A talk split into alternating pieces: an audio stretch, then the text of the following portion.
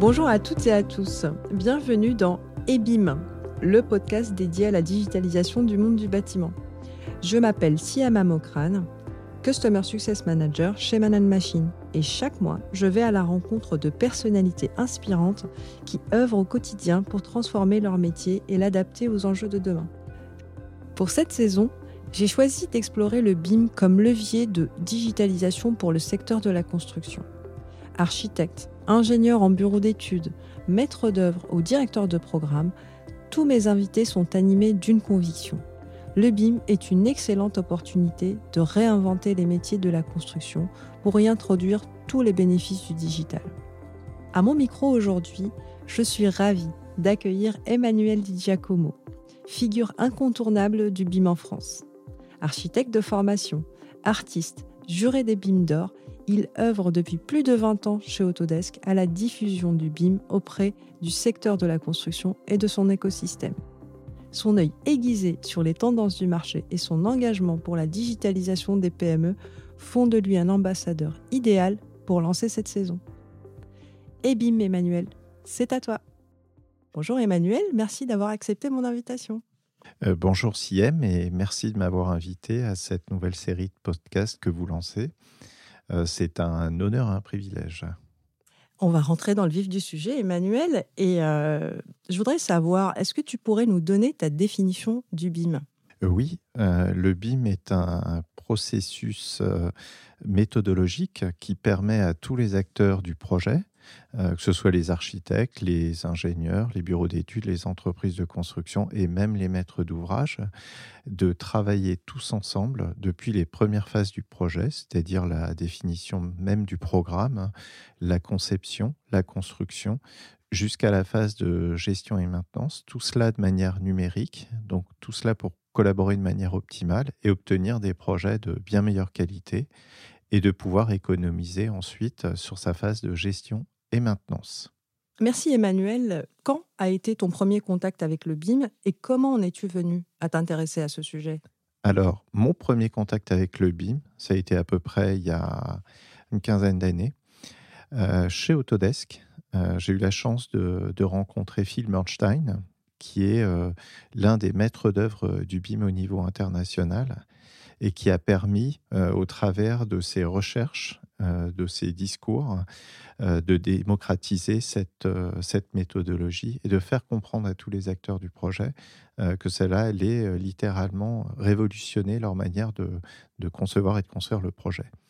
Mais je souhaiterais remonter quand même un peu plus loin parce que mon premier contact avec le, le digital et la, la 3D, puisqu'à cette époque-là, on ne parlait pas encore de BIM, c'était à peu près il y a une, une trentaine d'années, euh, quand je commençais mes études d'architecture, je suis rentré dans le laboratoire informatique et euh, mon école d'architecture, qui était l'une des plus avancées de ce point de vue-là, euh, utilisait des logiciels 3D.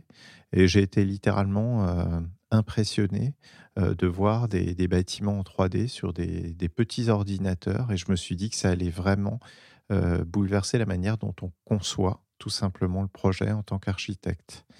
Et j'ai toujours été convaincu que finalement, ces nouvelles technologies numériques allaient vraiment euh, bouleverser le, la vision, la pratique et la construction du projet. Emmanuel, tu nous parles euh, justement de ces maquettes 3D euh, sur ces petits écrans que tu as aperçus il y a 30 ans. On est passé justement de ces maquettes 3D au BIM et au numérique aujourd'hui. En quoi le BIM est-il stratégique pour le BTP alors le BIM est stratégique pour le BTP pour, euh, pour plusieurs raisons. Euh, tout d'abord parce que la productivité du secteur du, du BTP n'a pas progressé ou alors très peu depuis une cinquantaine d'années. Et ça, c'est directement lié au niveau d'investissement numérique. Euh, ensuite, les projets sont de plus en plus complexes. Hein. On a des tours de plus en plus hauts, des hôpitaux qui sont de plus en plus énormes, complexes, avec beaucoup de systèmes à l'intérieur, etc. On a plein de tendances aussi, euh, euh, comme par exemple l'Internet des objets, ce besoin d'avoir des capteurs à l'intérieur des bâtiments pour maîtriser la température, la consommation énergétique, etc.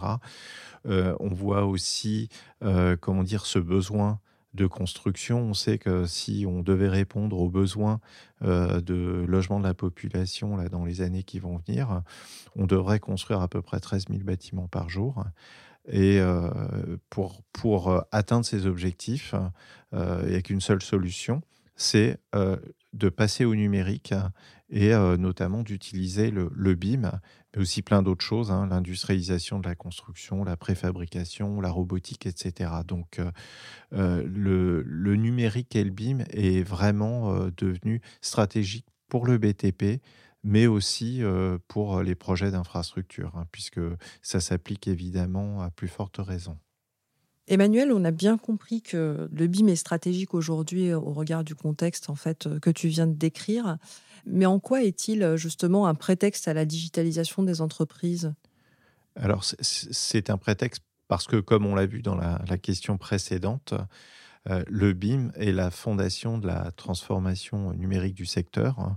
Et après, il y a plein de choses en fait qui vont graviter autour du BIM. Euh, c'est la première étape finalement pour euh, transformer de manière digitale les entreprises. C'est d'autant plus important. Et justement, est-ce que le BIM est-il la seule clé de transformation digitale des entreprises ou de transformation des entreprises? Non, et c'est une excellente question. En fait, euh, j'ai souvent tendance à dire que le BIM est un épiphénomène, euh, pas pour en diminuer l'importance, mais simplement pour, euh, pour comment dire, appuyer sur le fait qu'il y a énormément d'innovations qui sont en train de, se produire, d'arriver, comme par exemple l'IoT, l'Internet des objets, l'intelligence artificielle, le big data, les drones, hein, la robotisation qui permettent de, diminuer la pénibilité sur les chantiers. Euh, il y a vraiment énormément de choses qui sont en train de, de, se passer, le scan laser, etc., la rétroconception. Donc le BIM est simplement l'un des aspects justement de cette transformation numérique. Comment s'organise cette digitalisation? Comment s'organise cette transformation? Alors cette transformation euh, s'organise de différentes manières. Euh, tout d'abord, il faut que les, dirigeants d'une entreprise, nous on, l'a vu tout au long de ces, années, il faut que les dirigeants des entreprises soient déjà convaincus que cette transformation digitale euh, va leur permettre d'être beaucoup plus efficaces, de gagner plus d'argent, de faire des projets de meilleure qualité. Il faut vraiment qu'il y ait cette prise de conscience des décideurs. Si euh, cette prise de conscience, elle vient d'en bas, ça ne fonctionnera pas. Donc une fois qu'il y a cette prise de conscience, il faut absolument qu'il y ait une stratégie au sein de l'entreprise euh, qui soit mise en place, des moyens euh, qui soient mis à disposition. des moyens sont des, ressources humaines, financières, de la formation des logiciels, etc., des ordinateurs. Et ensuite, il faut aussi laisser un temps de latence pour que justement cette transformation euh, puisse s'effectuer au sein des entreprises. Justement, alors euh, il est clair qu'on associe souvent malgré tout le BIM à de gros investissements. Euh. Est-ce que c'est réel pour toi et est-ce qu'on peut doser cet investissement? Alors, comme toute transformation, quelle qu'elle soit, cela a un coût. Mais euh, l'un des, défauts qu'on voit euh, en France ou dans certains pays latins, c'est qu'on considère justement la transformation ou l'innovation en termes de coût uniquement. Mais il faut plutôt raisonner en termes de retour sur investissement. Alors effectivement, les études qui ont été faites depuis un certain nombre d'années euh, estiment que le coût d'investissement tourne aux alentours des 13 à 15 000 euros par poste. Alors tout d'abord, c'est en partie vrai, mais ça a tendance à énormément changé parce que notamment euh, chez, euh, chez Autodesk, nous avons lancé le, principe euh, finalement de l'abonnement, comme on le retrouve un peu partout hein, quand on loue un véhicule, etc., qui permet de, largement finalement réduire ses, ses coûts et ses investissements et qui permet surtout de les lisser sur le temps. Mais encore une fois, comme je le disais au tout début, il faut plutôt voir qu'est-ce que ça va me rapporter à la fin. Je vais être plus efficace, je vais produire plus rapidement, je vais pouvoir me concentrer beaucoup plus sur la plutôt que sur des tâches à, faible valeur ajoutée. Et je vais surtout pouvoir proposer des services additionnels à mes clients qui sont des maîtres d'ouvrage, des propriétaires privés, etc. Donc il faut surtout euh, euh, voir l'image globale en fait, le cadre global. Qu'est-ce que cela apporte à la fin?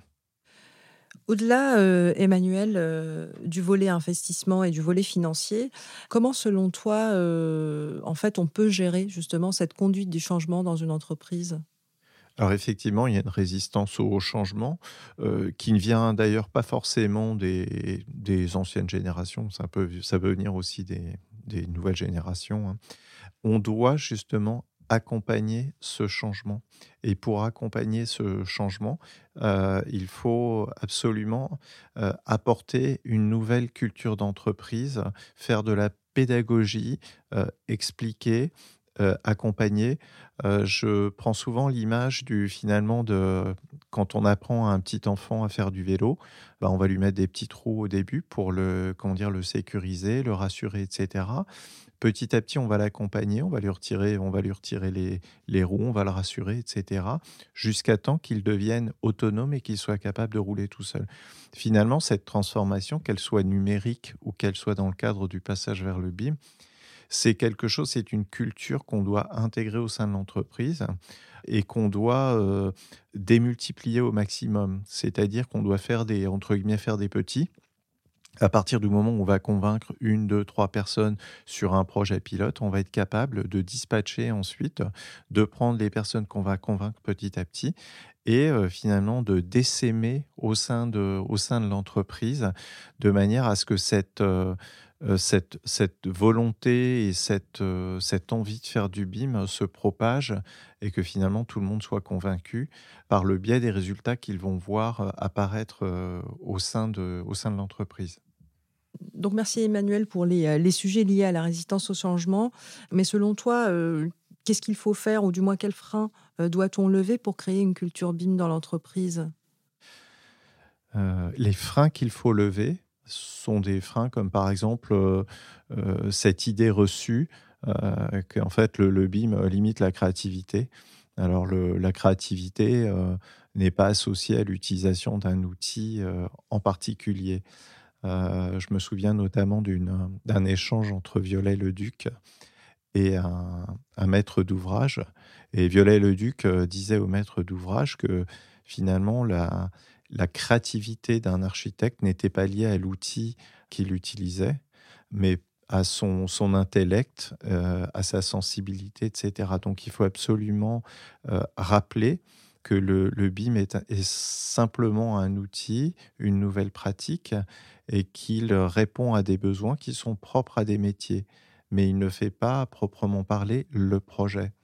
Il aide à faire des projets beaucoup plus efficaces. Donc ça, c'est un frein qu'il faut, euh, qu'il faut absolument lever.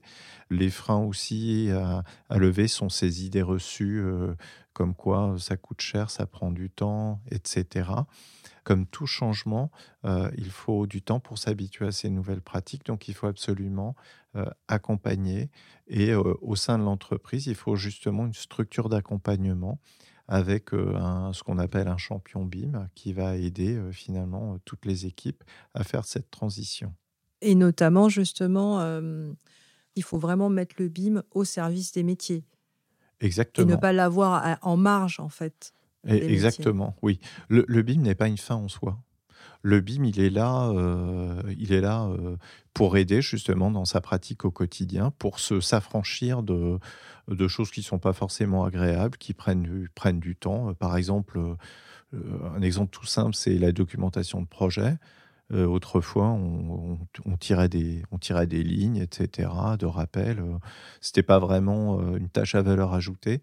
Là, le BIM, il va nous permettre d'accélérer et en plus d'avoir plein de, de, de valeurs ajoutées, d'obtenir les informations, de faire des simulations, etc. C'est vraiment au service, je dirais, des métiers, que ce soit de l'ingénierie, tout, type d'ingénierie, de l'architecture. Pour les entreprises, c'est aussi un véritable avantage. Ce n'est pas une fin en soi.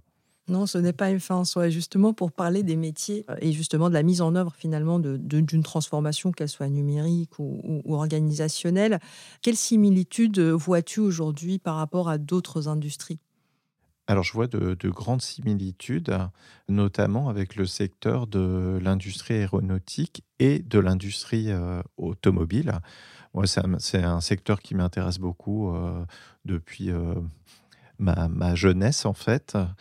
Et on, a bien vu la transformation, notamment de, la manière dont on conçoit et on construit des véhicules, puisqu'il y a, il y a 40 ans, 40, 50 ans, voire plus, les, voitures étaient faites à la main, avec des plans papier, on faisait des maquettes anglaises ou en bois.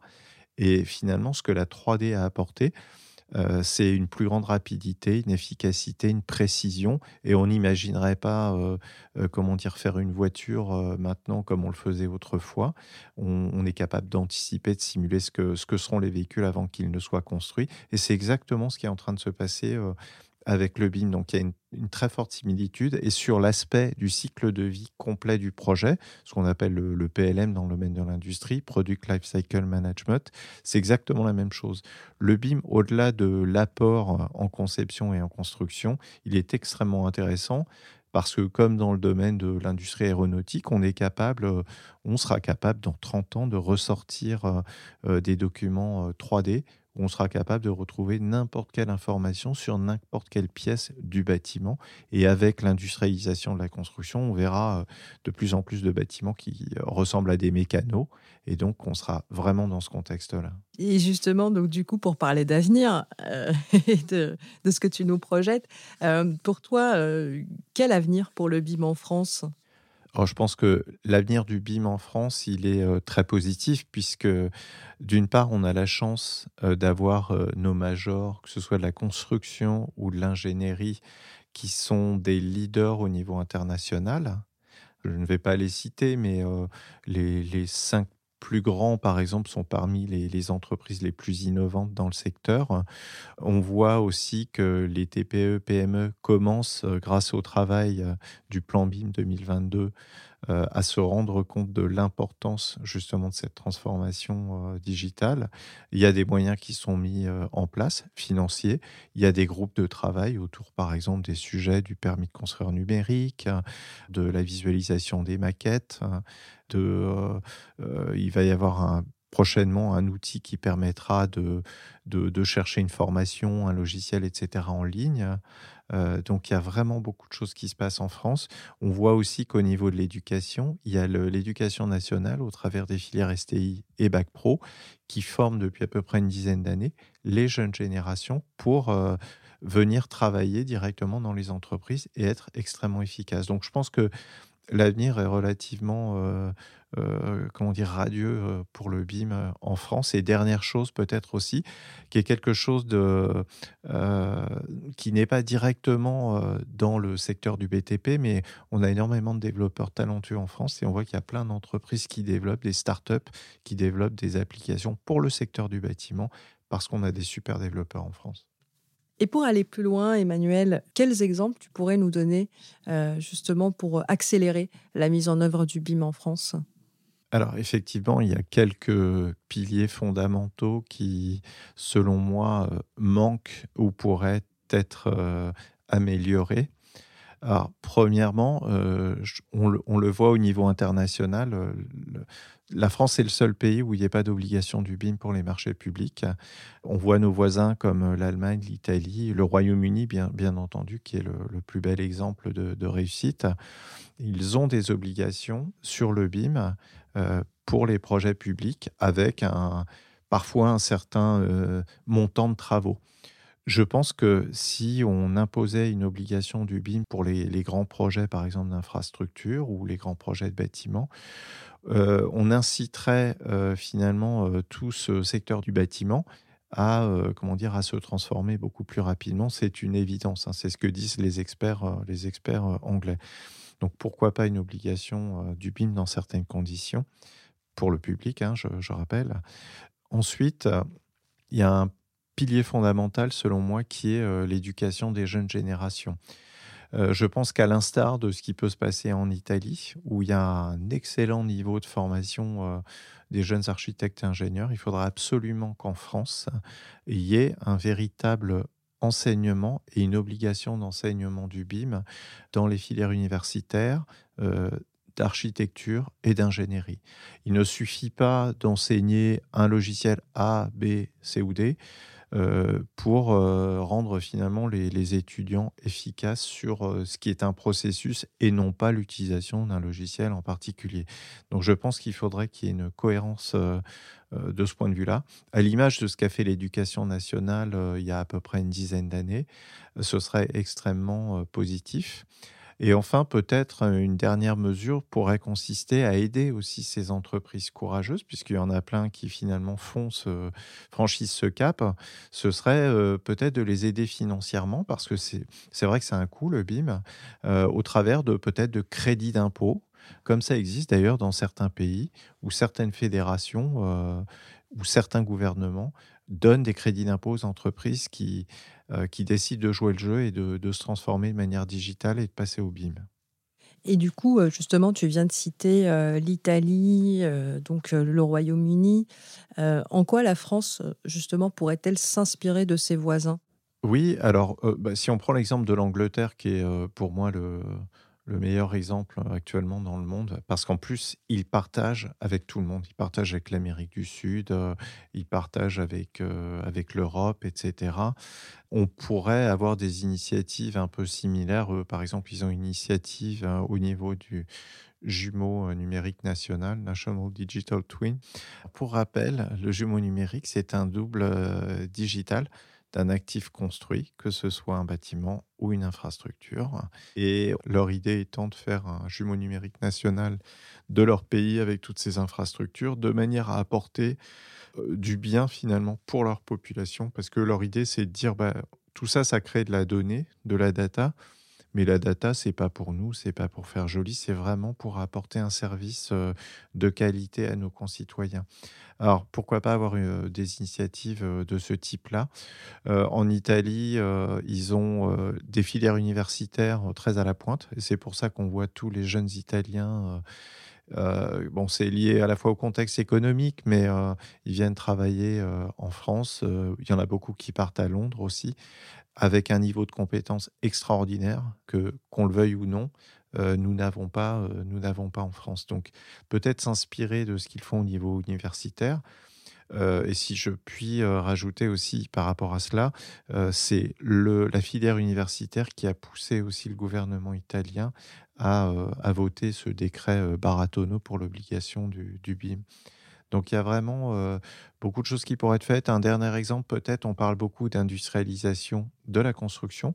Au Royaume-Uni, ils appellent cela euh, euh, Modern Methods of Construction, MMC et euh, il finance en fait le gouvernement des entreprises qu'il euh, soit rachète ou qu'il monte euh, pour pousser la construction modulaire et à des fins assez finalement philanthropes puisque beaucoup de construction modulaire c'est aussi pour loger les plus démunis donc je trouve que c'est une très belle initiative et je pense qu'on pourrait s'en inspirer.